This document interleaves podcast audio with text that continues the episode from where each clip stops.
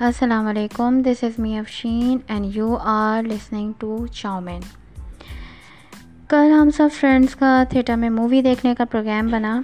Movie کون سی تھی؟ Jurassic World کیونکہ میں جوریسک پارک کی پریویس موویز دیکھ چکی تھی، تو میں نے کہا چلو یہ بھی دیکھا جائے۔ فائیو تھرٹی کا شو تھا اور صدر میں ایک مال ہے، وہاں پہ ایک تھیٹر ہے بہت اچھا سا۔ وہاں پہ ہم لوگوں نے یہ مووی دیکھی۔ سیون فورٹی پہ مووی اینڈ ہو گئی۔ ٹو بی ویری آنیسٹ مجھے تو مووی بس سو سو لگی۔ سب کا اپنا ٹیسٹ ہوتا ہے، لیکن مجھے مزہ نہیں آیا۔ I recommend this movie only for kids خیر مووی دیکھنے کے بعد ہم لوگوں نے کچھ کھایا، پیا اور اس کے بعد واپسی کا کیا۔ میں اپنی اوبر کا ویٹ کر رہی تھی تھیٹر کے باہر اور باہر ہی میں نے دیکھا کہ ایک بچی بہت بری طریقے سے رو رہی ہے۔ اپنے فادر سے کسی چیز کی ضد کر رہی ہے اور فادر ایسا بنے ہوئے جیسے بالکل پتھر کی مورتی۔ بالکل اس بچی کو کوئی رسپانس نہیں دے رہے دو تین منٹ کے بعد بچی نے اور زور و شور سے رونا شروع کر دیا اور ارد گرد کے لوگ بھی اس کو دیکھنے لگے۔ لیکن ان کے فادر پہ کوئی اثر نہیں پڑا۔ وہ اسی طرح پتھر کا اسٹیچو بنے ہوئے تھے۔ خیر، میں نے اپنے پرس سے ایک چاکلیٹ نکال دی، اس بچی کو دی، وہ بچی چپ ہو گئی۔ ود ان اے سیکنڈ اس آدمی کا فادرہڈ اچانک سے ابھر کے سامنے آ گیا۔ اس نے کہا، یہ چاکلیٹ آپ نے دی ہے میری بیٹی کو؟ میں نے کہا جی. میں نے کہا، کوئی بات نہیں، بچی ہے۔ انہوں نے بچی کے ہاتھ سے چاکلیٹ چھین لی اور مجھ سے دو تین فٹ دور جا کر کھڑے ہو گئے۔ میں نے کہا، یہ کیا ہوا بھائی؟ خیر، میں نے ان کی اس حرکت پہ ان کو ڈیلیٹ مارا۔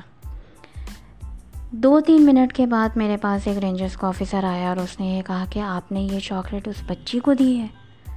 میں نے کہا جی کیا ہو گیا؟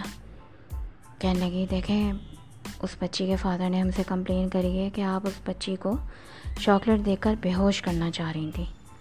میں نے کہا ہے کیا؟ واقعی میں ایسا کرنا چاہ رہی تھی؟ انہیں نے کہا جی۔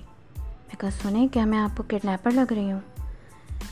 اس نے بڑے غور سے مجھے دیکھا آفیسر نے اور بڑی عجیب طریقے سے اس نے اسمائل کیا اور کہا، دیکھیں آپ ہمارے ساتھ کوآپریٹ کریں۔ انہوں نے کمپلین کری ہے، اب آپ کو یہ چاکلیٹ کھانی پڑے گی۔ میں نے کہا، کیوں؟ کیوں کھانی پڑے گی مجھے یہ چاکلیٹ کہا، نہیں، اب آپ کو یہ کھانی پڑے گی۔ میں کہا، یار، یہ کیا زبردستی ہے؟ خیر، اتنے میں میری اوبر آ گئی۔ اب تو مجھے چاکلیٹ کھانی ہی تھی۔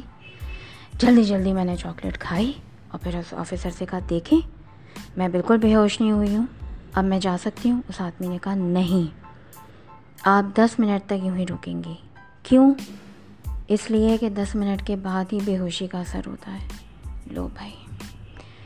یہ ایک ایسا فرسٹریٹنگ انوائی ایکسپیرئنس تھا میری لائف کا کہ میں آپ کو بتا نہیں سکتی۔ مجبوری یہ تھی کہ ایک بچی کا معاملہ تھا، ان کے فادر نے کمپلین کری تھی اور وہ آفیسر بار بار مجھ سے معذرت کر کر کے یہ بول رہے تھے کہ آپ ہمارے ساتھ کم جو ہے وہ کوپریٹ کریں۔ کوپریٹ کون نہیں کرتا ہے؟ سب کرنا چاہتے ہیں۔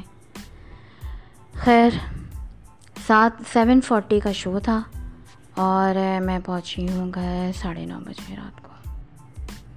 اس پوری کہانی کا مورل یہ ہے، نہیں نہیں نہیں نہیں، نیکی کر دریا میں ڈال نہیں موجودہ دور میں انسانیت کا سب سے بڑا دشمن خود انسان ہے۔ Thank you for listening me اللہ حافظ۔